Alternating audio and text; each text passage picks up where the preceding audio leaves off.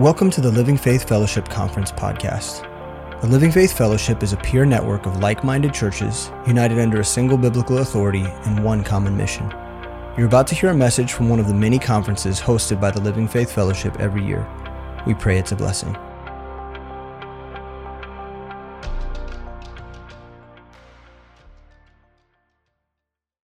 All right.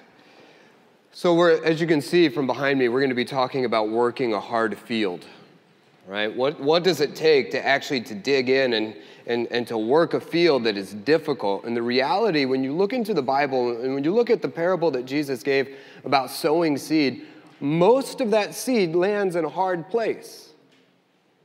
Very, very rarely do we find seed that's just landing on that good ground. So most of the work that we're going to do is going to be in a hard field, no matter where you end up, because that's the hearts of people.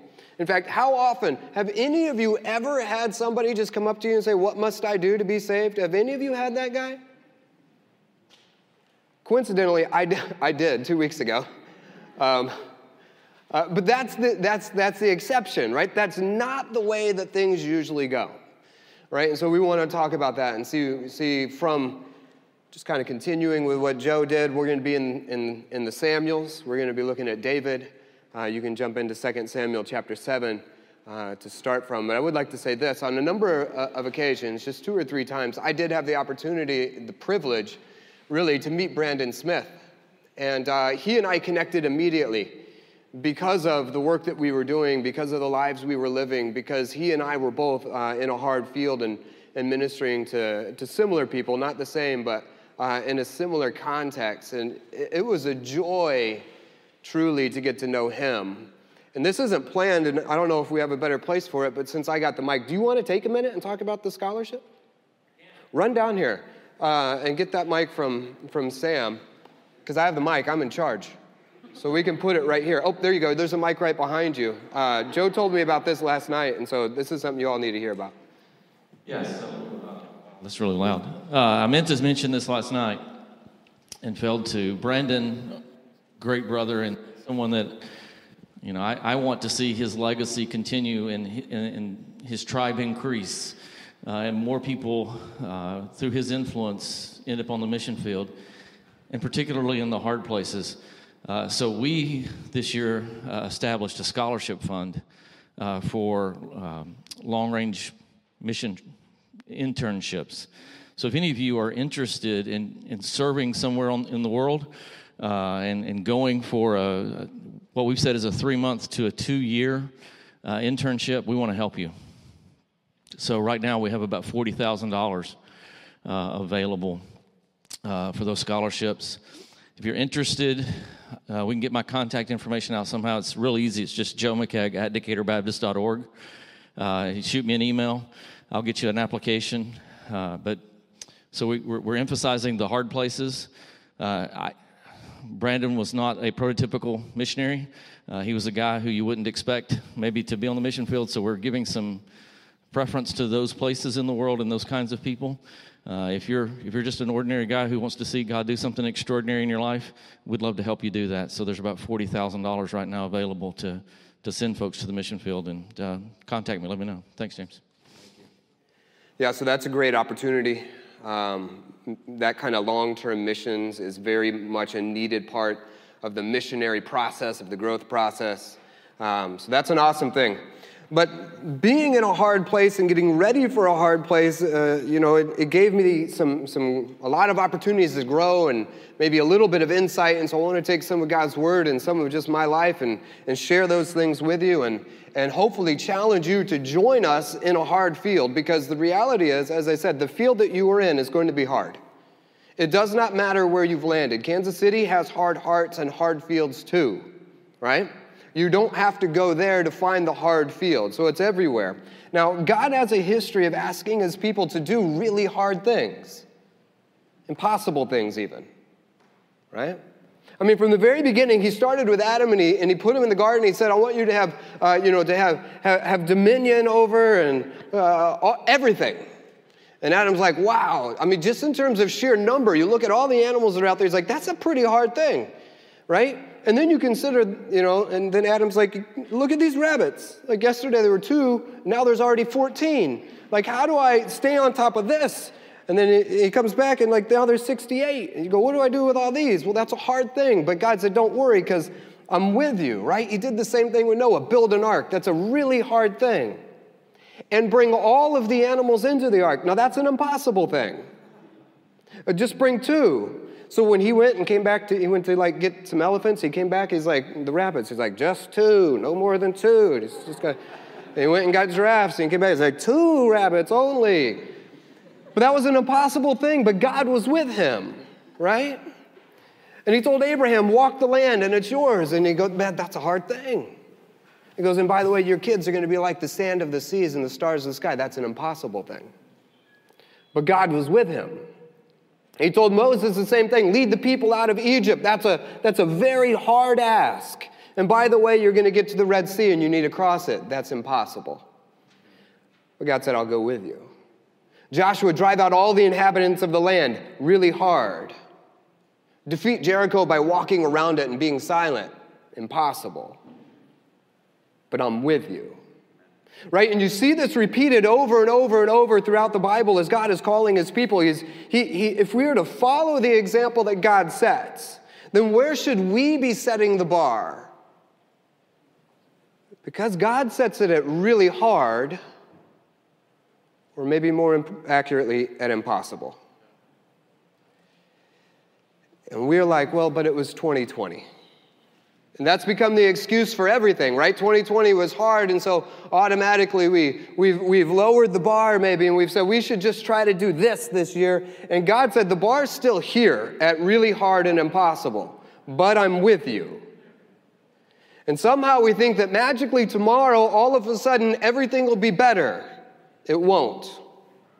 Okay? 2020 is finally ending. Nothing changes when you wake up tomorrow. It will be equally difficult. It will be equally hard. It will be equally challenging. All the problems you have today will be there when you wake up in the morning, and nothing will change. But God will be with you. That also will not change. Elisha got it.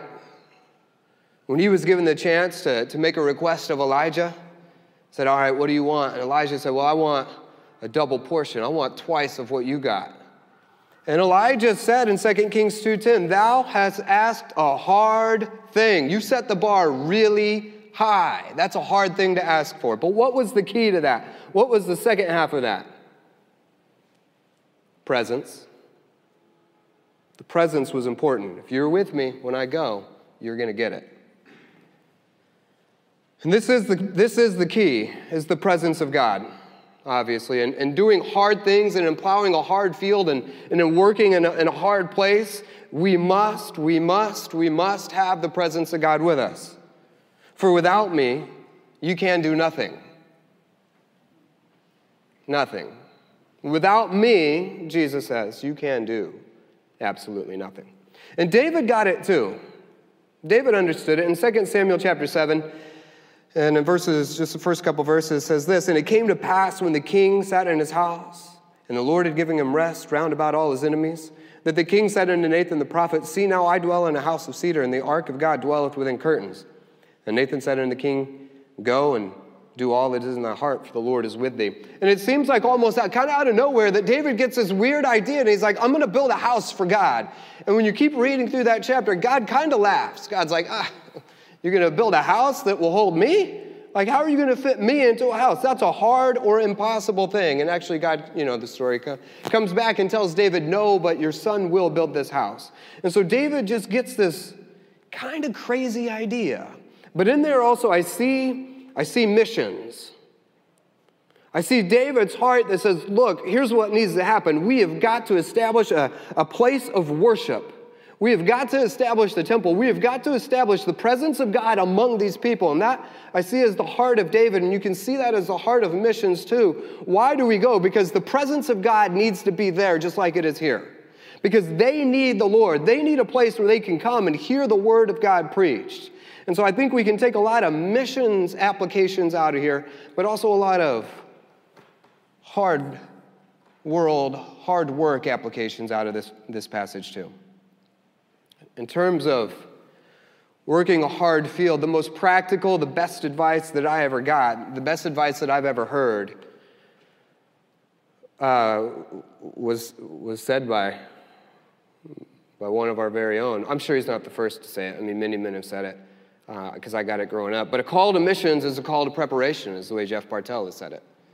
And that is one of the most practical pieces of advice that you can get in terms of missions or in terms of working a hard field, in terms of church planting, in terms of being who God wants you to be. When God has a call on your life, it immediately means that there is preparation involved. You're not ready for the hard work. You're not ready for the big fight yet. Now, Jeff has been saying that, and I, and, I, and I love it. I've heard it, but you know, somehow I heard that growing up as well. I want to tell you about my really unique upbringing. I, I grew up in a Christian family. I got saved when I was uh, just about six years old. I was in kindergarten, uh, I, and I grew up in what I believe to be the very best church on the entire planet. Uh, they preached and taught the Bible, and missions was, was, was central to that church.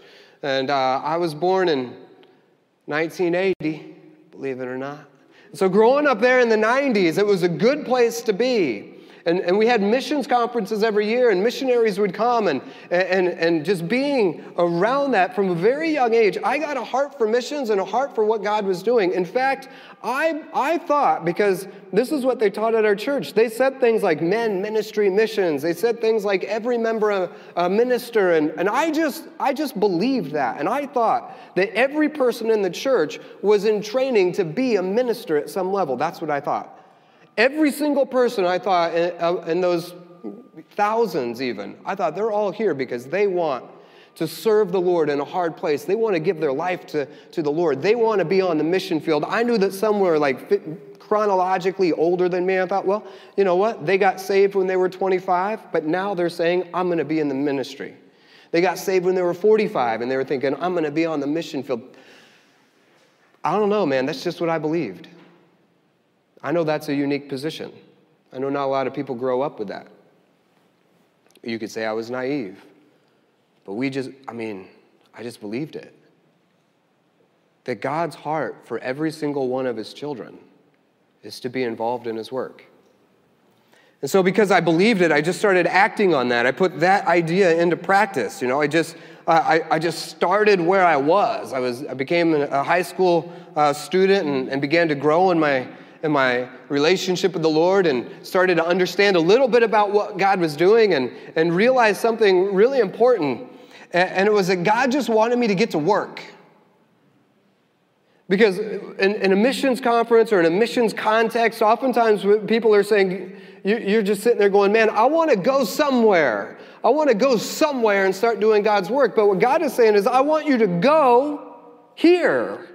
I just want you to start going. The problem is that you just haven't got in gear. You thought you're going to wait and go somewhere, but God says, no, it begins here. It begins now. Just go. Where? In Midtown. Where you're at. Just go. And so that's what I did. Like, all right. I started moving. Why? Because you can't steer a stationary ship. You're sitting there going, why isn't God guiding me? Why isn't God directing me? Because you're not moving. There's not a chance for that car to be redirected. You've anchored it. And you're sitting there waiting for him to come. And he says, just get moving and I'll lead you. All right, so that's what I did. Um, I was challenged by our high school uh, pastor at the time to start a Bible study in my high school.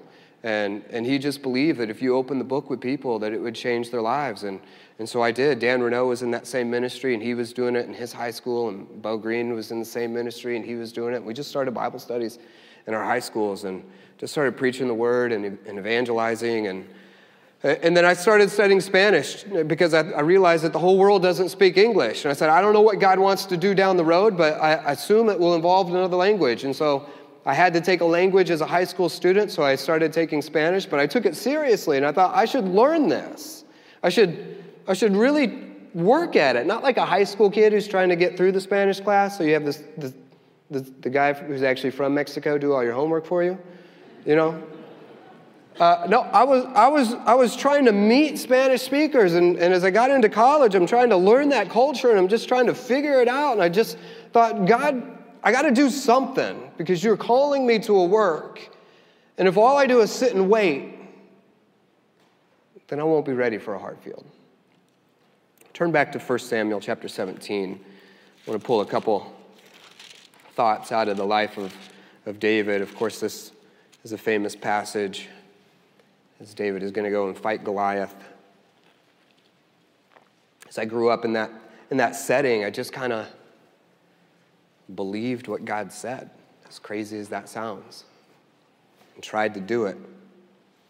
And uh, in 1 Samuel chapter 17, starting in verse 32, you know, the, the, the, armies have been put forth, and David is gone, and his brothers in the war. And, and David said unto Saul, verse 32, Let no man's heart fail because of him. Thy servant will go out and fight this Philistine. And Saul said to David, Thou art not able to go against this Philistine to fight with him, for thou art but a youth, and he a man of war from his youth. And David said unto Saul, Thy servant kept his father's sheep. And there came a lion and a bear and took a lamb out of the flock. And I went out after him and I smote him and delivered it out of his mouth. And when, and when he arose against me, I caught him by his beard and I smote him and I slew him. Thy servant slew also both the lion and the bear, and this uncircumcised Philistine shall be as one of them, seeing he hath defied the armies of the living God. David said, Moreover, the Lord that delivered me out of the paw of the lion and out of the paw of the bear, he will deliver me out of the hand of this Philistine. And Saul said unto David, Go, and the Lord be with thee. That was kind of like, uh, that, I think that was into like the, oh, bless your heart type of mindset. Like, I don't think Saul really believed it. He's like, oh, okay, God be with you. Anyway, and Saul armed David with his armor, and he put on a helmet of brass upon his head, and also he armed him with a coat of mail, and David girded his sword upon his armor, and he essayed to go for he had not proved it. And David said unto Saul, I cannot go with these, for I have not proved them. And David put them off of him. And he took his staff in, in his hand, and he chose him five smooth stones out of the brook, and he put them in a shepherd's bag, which he had in, even a scrip and a sling, and was in his hand, and he drew near to the Philistine. All right, and so a couple thoughts here, and these are things that, you know, as I was growing up and as I was a, a high school uh, kid and getting into college and just believing God and starting Bible study and trying to lead people to the Lord, there's some just some ideas, some principles that come out right here. And, and my question is, why five stones? It says that as David was getting prepped for this battle, uh, well, before we get there, I jumped ahead. Let's answer this question Why fight a giant? Why go out and fight a giant? Because church planting is a giant. Because missions is a giant. Because the enemy is a giant. Because doing the work of the Lord is a hard thing. And the question is then, well, why would anybody want to go and fight a giant? And David gives two real simple answers to that. As he's walking through this thing, he says, first, foremost, and most importantly, he goes, because God is with me. Said, I can fight this giant because God is with me. He will go before me. That's key, right? We cannot try to do the works of the Lord in the power of the flesh. We cannot try to go unless we know that He is going with us. So, presence. Again, presence. And the second thing is this he talks about being proven. He says that in relation to the armor that he didn't know, but also we see here that David was also proven. How do you go out and fight a giant? And David said, Well, because listen, I've already fought battles before. They weren't giants, they were something a little bit easier. He said, I already fought a lion and I already fought a bear. a little bit easier. That doesn't sound like much of an easier fight. If you had your choice between a giant or a bear, I don't know that there's a way to win. But here's the point David has already been tested. David has already been tried. David has already been in, in the work. David has already been caring for the sheep. He has been protecting the flock. And he was doing it back where nobody even paid any attention. His own father forgot about him when Samuel came around. But he was just there being faithful into that little bean field that he'd been given with the few sheep that he had. And when, when a bear came, he defended it. When a lion came, he defended it. What he's saying is this look, I've been in some battles already. And sowing in a hard field will require that you get some practice in a softer field. Sowing in a hard field requires that you've been in some battles before.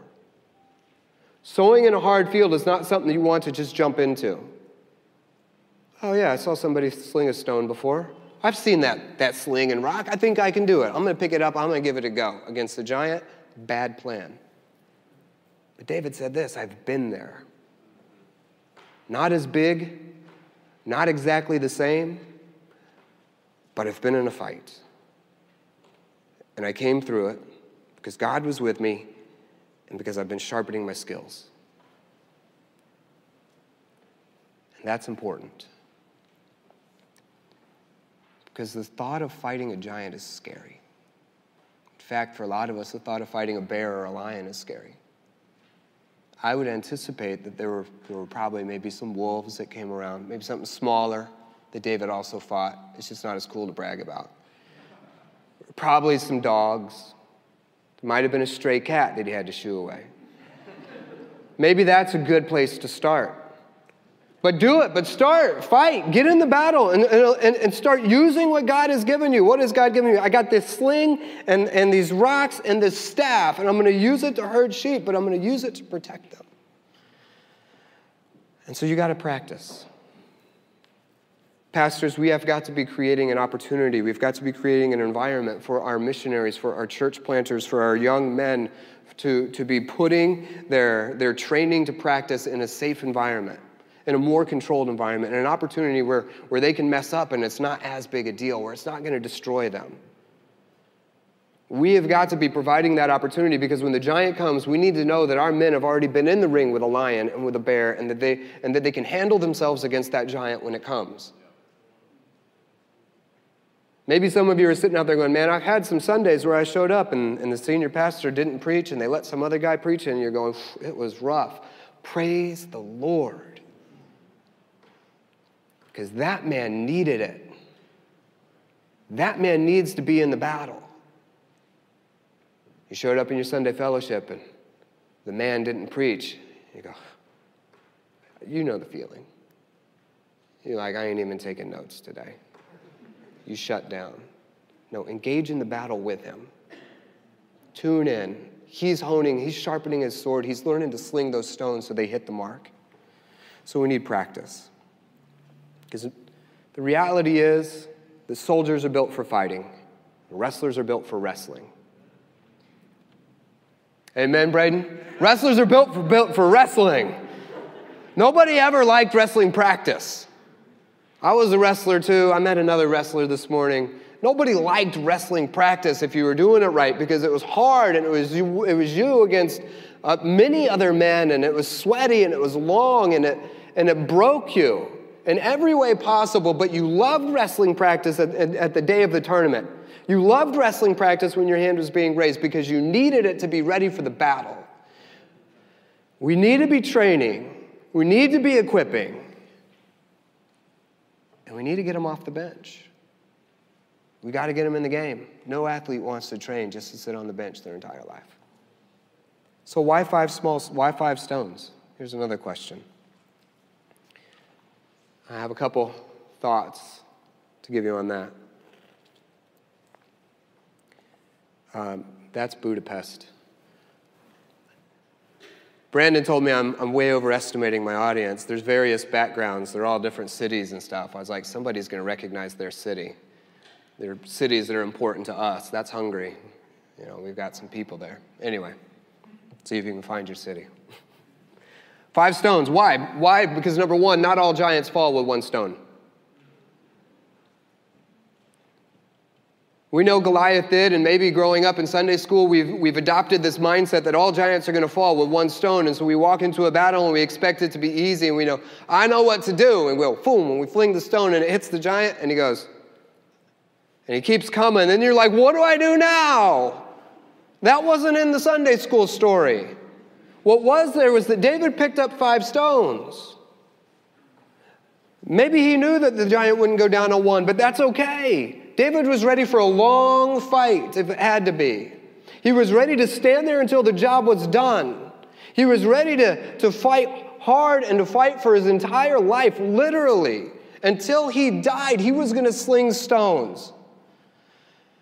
If we're going to work a hard field, if we're going to see churches multiplied, if we're going to see disciples multiplied, if we're going to see ministry multiplied, we have got to take that mindset that I have got to pick up as many stones as possible because it is going to be a long fight. Because I'm going to come up against giants that will not fall at that first stone. And if you were expecting that, then the retaliation from that giant is going to get you. I think on one hand, David was ready for a long fight, and we too must be ready for a long fight. I think also because David was ready for another fight. That giant had family. You read about that later on. That gets wrapped up further on down the line. But that giant had family. Right? So maybe there was another fight to follow. Maybe that giant does fall with one stone, but hey, a brother see his, his brother go down. What do you expect a brother to do? What do you expect a son to do? Well, maybe you're gonna, maybe a few more giants are gonna come at you. One giant fell, praise the Lord. And so you thought that was the end of the fight because that's the way the Sunday school story went, but it doesn't always go that way. Maybe that giant does fall. Maybe the first one goes down, but then you didn't realize he's got brothers that are standing there behind him. You brought one stone because you knew he would fall, but now there's more. You got to be ready for a hard fight and you've got to be ready for a long fight.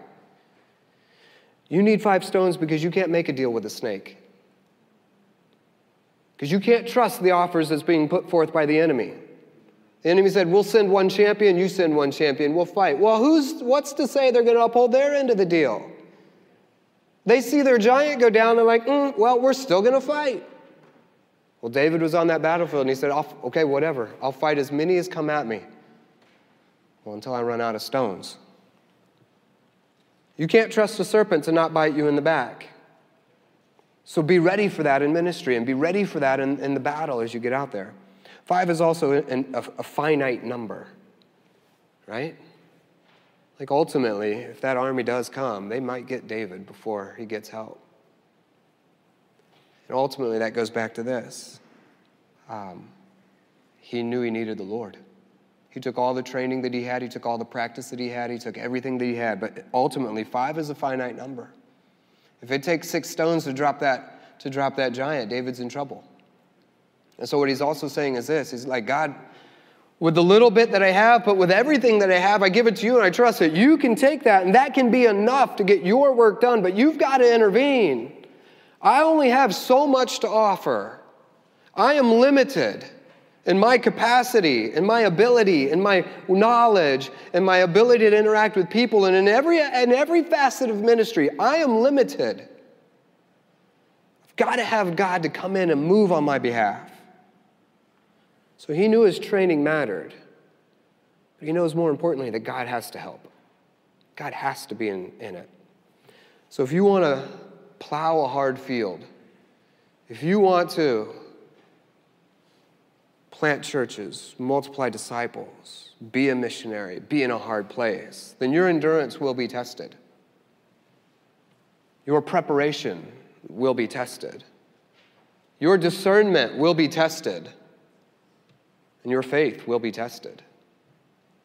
And these are battles that if we are wise as, as leaders that we are, we are trying to put our young men into now. We are giving them opportunity to have all of these things tested as they are growing up so that when we send them out, we can say, I've seen his faith. I've seen his preparation. I've seen his endurance, his willingness to stick to it when it's hard and when no one's around and nothing else is there. You get out on the field and it's you and the giant and that's it. I've seen your discernment. I know how you make biblical, wise decisions. You know, and some of us will fail in the fight because we didn't bring enough stones. Because our preparation does matter. Meaning, you need what Sam was talking about. You need LFBI. You need, maybe you need D2, maybe you need D1. You need a Bible study. You need to pick up as many stones as you possibly can. Get equipped, get more weapons, get more tools. But look, I don't need a bigger bag of rocks just so I can brag about how many rocks I've carried. I'm not saying go out there and, and pad your resume and, and find out, hey, look, man, I, I can carry 95 rocks into a battle. I'll be fine.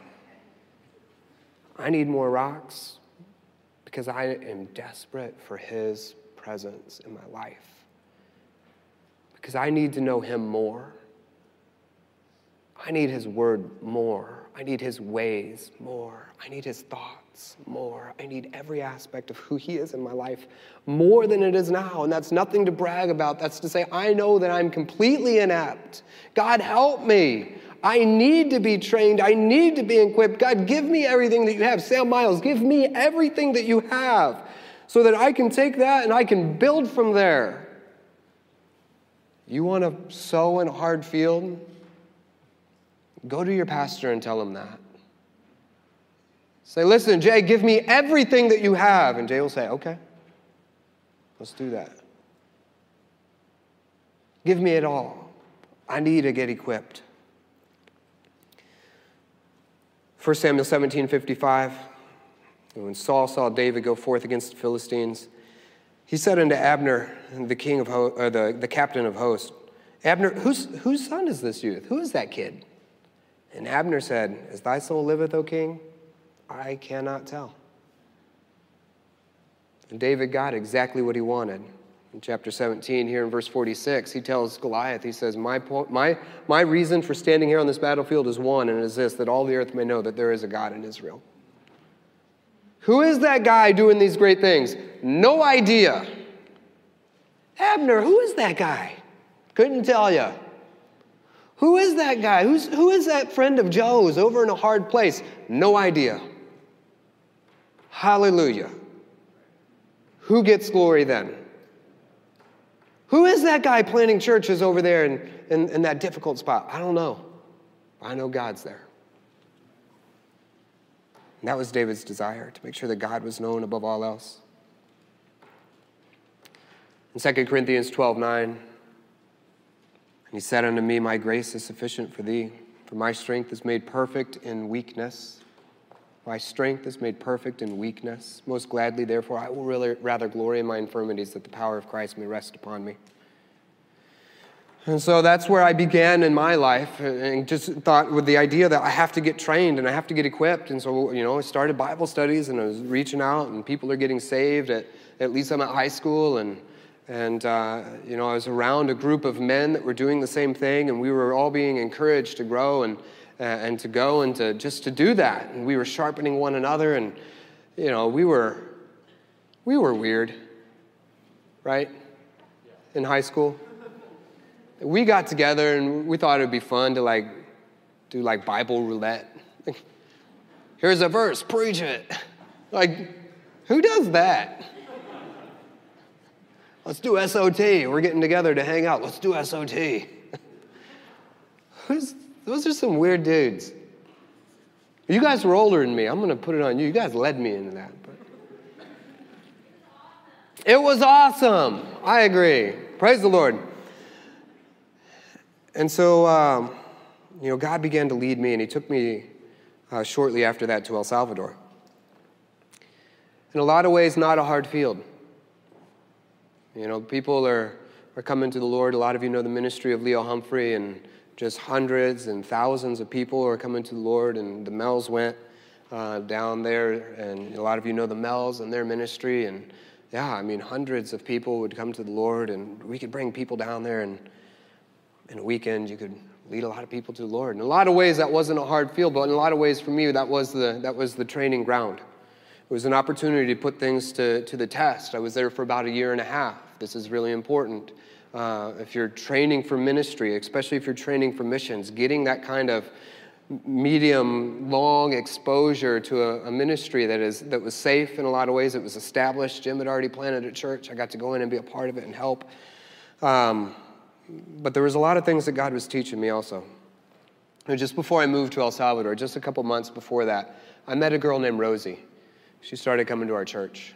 I mean, she'd actually been there for two years. I just met her. Um, you know, we started, uh, we're, we're, like, hey, this is, I like you, you like me, this is a cool thing. And then, and then Jim came along at the, the moving of the Lord and said, hey, why don't you come join us in El Salvador? And I said, yeah, that's a good idea. And I was like, I like you. This has been great. I'm out of here. Peace. And I moved to El Salvador.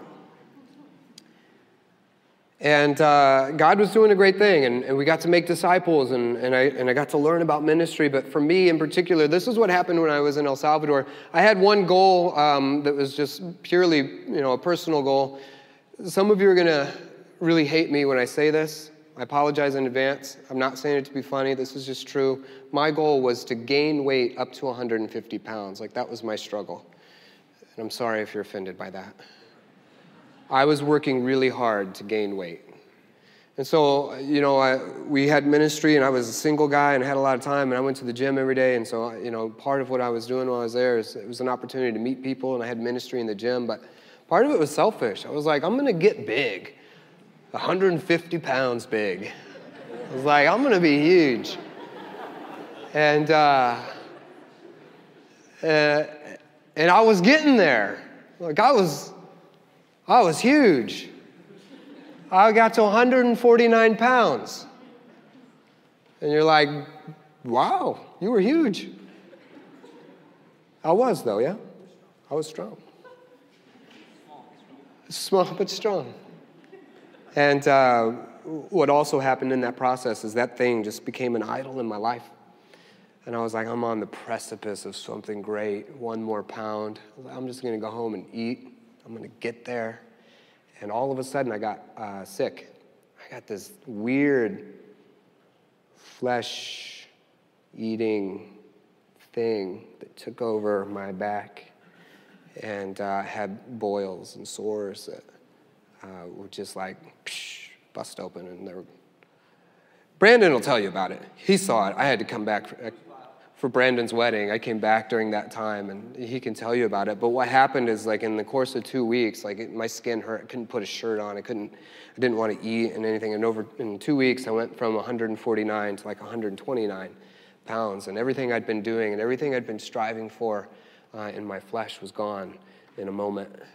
And uh, and then I came back here for Brandon's wedding and also to see a doctor, and I'd gotten treatment there, and nothing got better. And I came here and got treatment, and they put me on some really intense medications. And I, and I was heading back to El Salvador, so I had to take a six month supply of really intense medications back with me. So I'm probably the only person in the history of the world who traveled between America and El Salvador, and I was taking a large load of drugs into that country.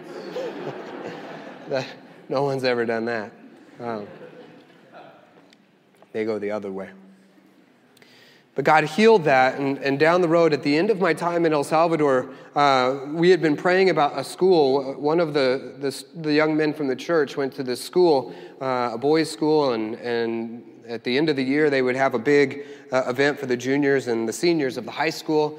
And Jim had been trying to get in there for a couple years and thought this would be an awesome opportunity to minister. And the door opened. The, the student's name was Roger, and he just kind of worked something out. And the school was like, "Come in. We want we want you to come and preach." And so the opportunity was was I'm going to go and I'm going to preach at their their senior their graduation ceremony. And there's 300 students that are going to be there.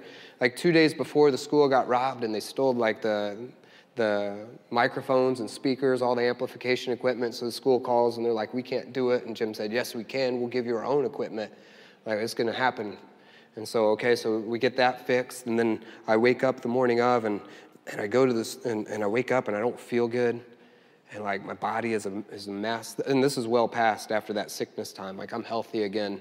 I'm like 132 pounds healthy. You know, I'm back at it and I go to the, to the school and I get there and, and I'm in the bathroom uh, puking. My gut's out. I'm laying on the floor like I can't move. I don't have any energy and I don't know what's going on. And the knock on the door comes and they say, James, it's your time. You're up. And I knew that God had been working hard to get this going. And I knew too that Satan had been working hard to make sure this thing didn't happen. And I knew that the, the, the, training was there and the preparation was there and everything was there, but except the Lord moved, there was no way that it was going to happen. And so I'd, I kind of wipe off and, I'm, and, I'm, and I get up and, and I said, God, you have to do this because one of two things is going to happen. I'm going to walk out there and puke on the stage, or you're going to take over and this is going to happen. And I walked out, and in an instant, my body was fine and for an hour, I got to address these students and deliver exactly the message that God would have me to deliver. And, and as I walked off the stage, I could feel it coming back as I went down the stairs. And I got on the bus and I'm puking on the way home and I'm back in bed the rest of the day.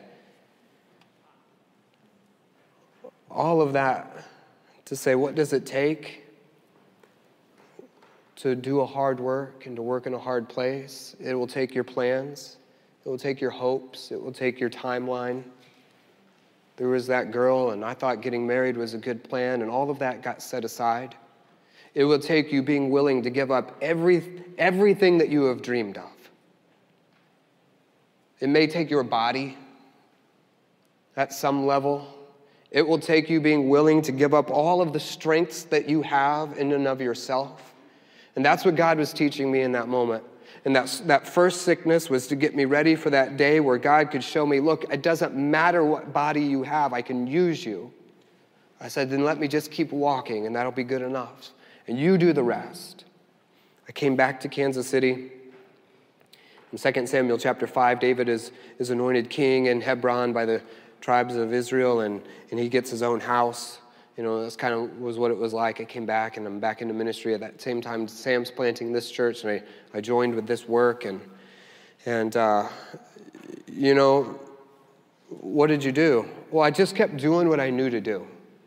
As I, as I landed back in Kansas City and Sam was planting this church, there comes times in your life where, where maybe you are looking for the direction. Maybe you've been moving. You say, God, what do I do next? I don't know.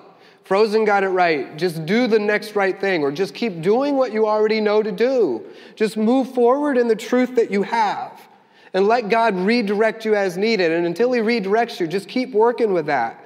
So we came back and we, we just started doing Bible studies and, and, and getting plugged in. And, and just working within the boundaries that, you know, that, that Sam had set. He set up some ministry guidelines and principles and said, look, as, as long as it falls within this boundary, just do it. Go for it. And that was freeing and that was, that was awesome. That was a good opportunity. And so, uh, you know, there were some really good times coming out. Again, Dan and I, you know, once a month, we were in the back, uh, up in the balcony, just through the whole service. At that, t- at that time, in Midtown's history, there was somebody praying through every service. And we, we had a, a, rotation in that. And that was a little bit of a sacrifice. You're like, man, I really want to hear Sam preach. But man, those were some sweet times. Just being up in the, in the upper room praying and saying, whatever it takes to lift up what God is doing down here is what we're going to do today. This was a wild place as it was getting planted. Sam will tell you some stories uh, about the craziness that went on here. It was a battle, it was, it was a hard field coming into this building in this location. And, and one thing that we decided, me and just a couple friends, we, we decided, you know what? On Saturday nights, why don't we just come up here after dark and just walk around the building and pray? And we learned right away that that was, that was a, a really wild thing to do because you would find, uh, as Sam would say, every type of shun, word happening on the steps of that building. We would come up here to pray for what would happen the next day, and we thought, let's just cover this building in prayer. Who told you to do that? Nobody did, but we just believe that this is a house of prayer. And so we did it. And we just had this little prayer ministry in the middle of the night, and we would clean drugs and needles up off the porch, and we would clean feces up off of every other place and just like pick stuff up and pray. Why? Because because we just wanted to see a, a work done in a hard place the next morning. And so it took some preparation. Also, during that time, I was, I'm a nurse also, and I was working in the emergency room. And if you work in an emergency room, the worst patient that you have is the patient who partied too hard and is in there just because they're, they're drunk or, or strung out on some kind of drug. They don't need any medical treatment. You just babysit them until they sober up. Emergency people despise them. And it's easy to kind of slip into that mindset when you're in that crowd. But God was working in my heart, and He told me this. He said, You should, you should reach out to those people. And I'm like, Those people? And He said, Yeah. And so for a season there, I had this weird ministry going where if I worked on a Saturday night, uh, you know, I'd wake, uh, as, as morning was coming, we're waking all the drunks and we're trying to get them ready to go. And if they were young, if they were young men, um, I would say, Hey, can I give you a ride somewhere? And my coworkers looked at me and they're like, What are you doing? I said, I'm going to take this guy to breakfast. And they're like, He's covered in urine. I said, I know. But I'm going to take him to breakfast and I'm going to share the gospel with him. And I'm going to see if he wants to come to church with me. And it didn't make any sense. If you were my friend at that time and you ever rode in the passenger seat of my car, I'm sorry. Because I was picking up guys who were covered in everything and trying to bring them to church. That's why I always put you in the back. I liked you best. Um, so people would look at you and go, What on earth are you doing with those people? with the unlovables, with the untouchables. And here's the reality if we are to see your work take root in a hard place, it will require your reputation. People around you are going to start going, What is this guy thinking? And everyone that I worked with thought I was out of my mind. And everyone who, who, who knew Midtown thought Sam was out of his mind. You cannot go, do that work and you cannot do it there. And why would those people? And if you're going to see a work take root in a hard place, it will require you to love a hard people. It will require you to love a hard, hard people. Ministry will not multiply except we love a hard people. We like to think that we weren't the hard people at one time because we're polished now, but I too was a hard people.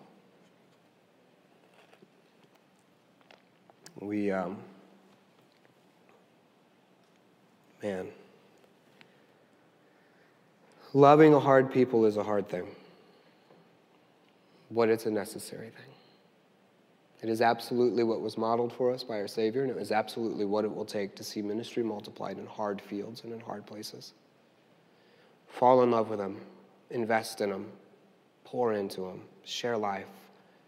It was, you know, it was, it was actually kind of awkward sometimes on Sundays. I would come in here and, and some of those, you know, same people that would wander into the emergency room that's just right over there at St. Luke's would also wander into this church. And uh, you would see them and nobody wanted to talk to them. I mean, sometimes they're a mess, like their pants are falling down and all their stuff is exposed every which way. And like all kinds of craziness would go on. But they would walk in and they'd see me and they'd go, Oh, hey, cousin, family, what are you doing? And then everyone in church at Midtown's like, James, these are your friends? These are your family? And I'm like, Pull your pants up, bro. Hold on. We got to cover you up. Um, yeah, those were my friends, I guess, because I took care of them in the ER and then because they showed up here and we just got to love them. Psalm 60 and verse 4 Thou hast given a banner to them that fear thee, that it may be a, a, a displayed because of truth. God is putting a banner on his people. Song of Solomon 2 4 He brought me to the banqueting table, and his banner over me was love.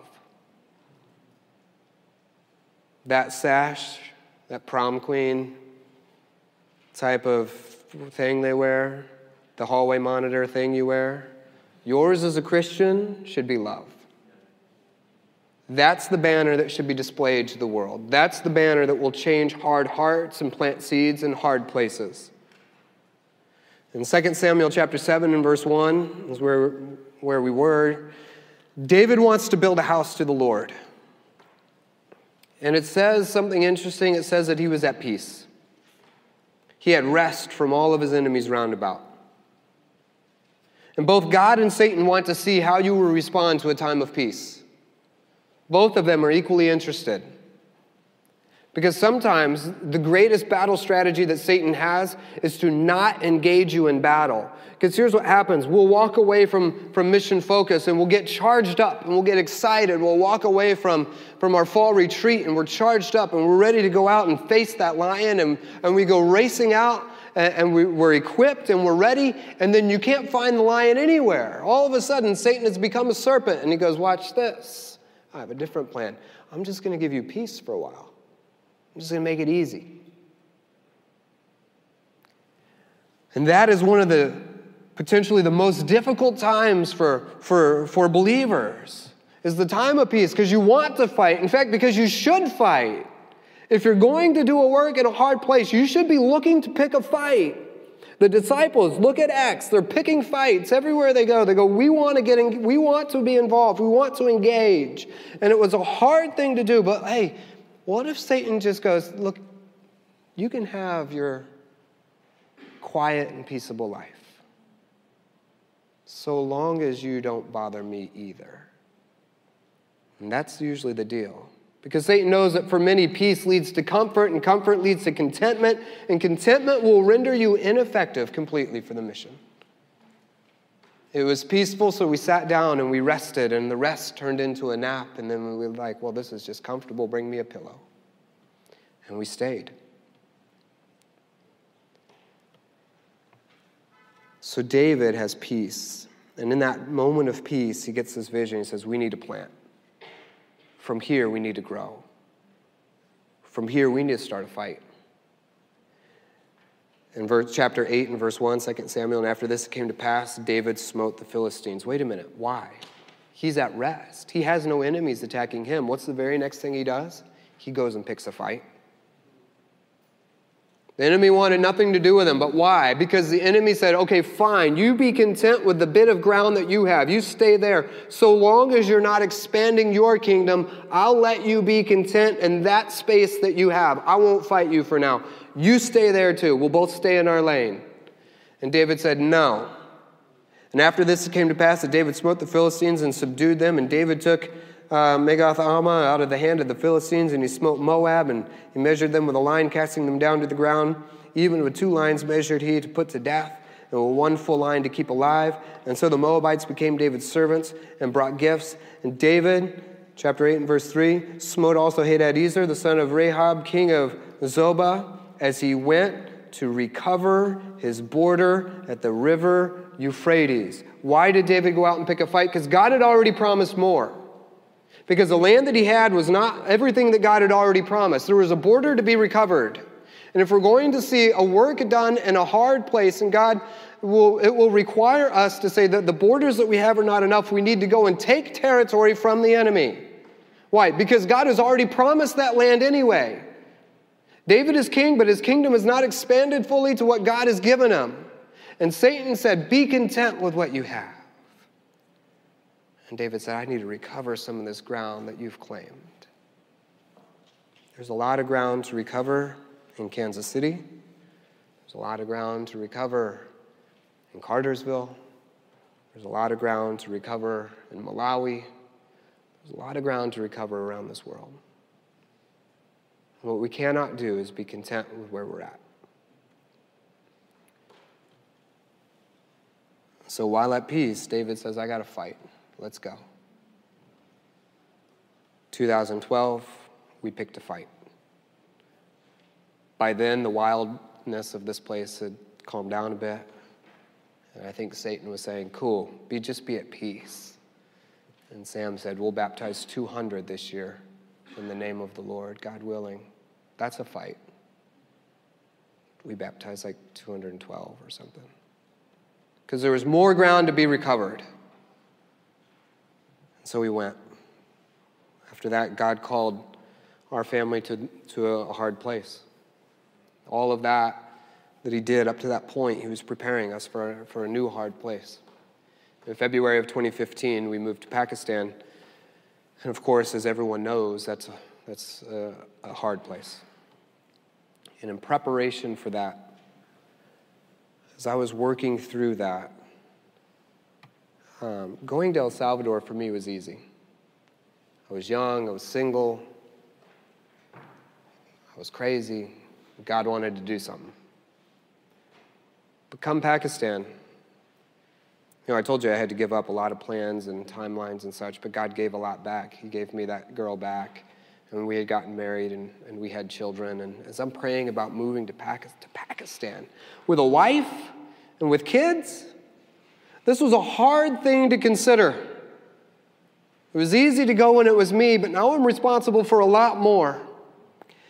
And uh, my son, we had two sons. My son is about, I don't know, two years old, and he got sick and he had a fever, and I'm a nurse, and, and don't take what I'm saying as like your medical advice. This is just me, but I was like, it's probably viral. We'll just ride it out for a few days. We didn't go to a doctor or nothing.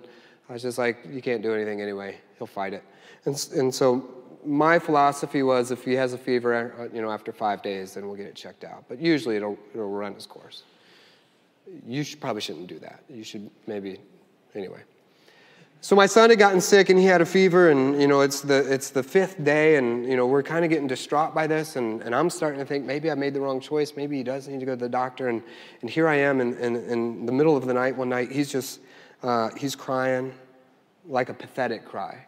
Not like the angry kid in the middle of the night cry. It's like the. Uh, and he's like, uh, uh, his fever is like 113 or 90, 190 or something. It was too high. And I'm just holding him, and, and he's just like, uh, and in the dark, And in the still quietness of his room with this sick kid, I'm going, God, heal this baby. He, heal my son. Get rid of this fever. And God said, Do you trust me? And I said, I do. I trust you completely. That's why I'm praying to you. That's why I'm asking you. And it was quiet for a while. I'm there with him, and he's still pathetic. And I prayed again. I'm like, God, God, heal this child. Take away his hurt, because it hurts as a father when, your when your kid hurts. And, and fix him. And God just said, Do you trust me? I said, Of course I do. I have great hospitals close by. I haven't gone there. I have great education myself. I'm not relying on it. I'm praying. I'm asking you. I'm asking you. I trust you. With all the resources that I have at my disposal right here in Kansas City, all that I can do, God, is to rely on you. And I'm telling you, I trust you. You can heal this boy. And It was quiet for a while. And I kept praying the same thing. And a third time, in the stillness, God came back and said, Do you trust me? And then I got it. He wasn't asking me, Do I trust you to, to heal him right now? He was like, Do you actually trust me with your son completely? Will you put him in my hands? And I, and I was like, Oh, I get it. Because here I am in Kansas City, and all I know how to do is to trust you. But then I'm saying, I'm going to go to Pakistan, but I don't know if I can trust you with my kid. What a hypocrite. And God said, Just put him in my hands. Would you trust me with that? And I said, Yeah. God, you can take my children and take my wife. And you've, you've already gotten, you know, my body and all these other things that I've been willing to give you, but look, you can take them too. Whatever that means. Have them so long as you are glorified. And, uh, and then I gave it to him. And it will absolutely, if you are going to see a work done in a hard place, it, it, it will require your, your, your future, your inheritance, maybe your hopes, right? I had to put everything that I had into his hands and say that you are no different in Pakistan than you are here, God. If I know that all I can do here is trust you, then all I can do in a hard place is trust you. Take my future. Take everything. And in the morning, he was healed. And I said, okay. If we're going to see ministry multiplied in hard places, we'll have to put all of it into his hands. Put all of it on the altar and trust that many times he'll give it back, but sometimes he won't. And it's okay either way. And what does it take also to plow a hard field? As you know, we were then thrown out. Um, it will require you not having a home. To be a stranger, to be a pilgrim, to be exactly what you've already been called to be. Because this world isn't our home anyway. But that's the mind that we've got to have.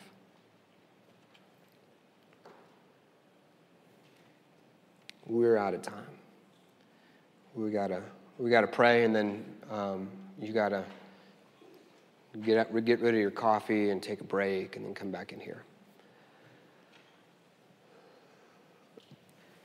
All he's asking for is everything. So, I guess that's the summary. Just put it there. Heavenly Father, you're worthy of it all. God, you are worthy of it all. We desperately want to plow a hard field.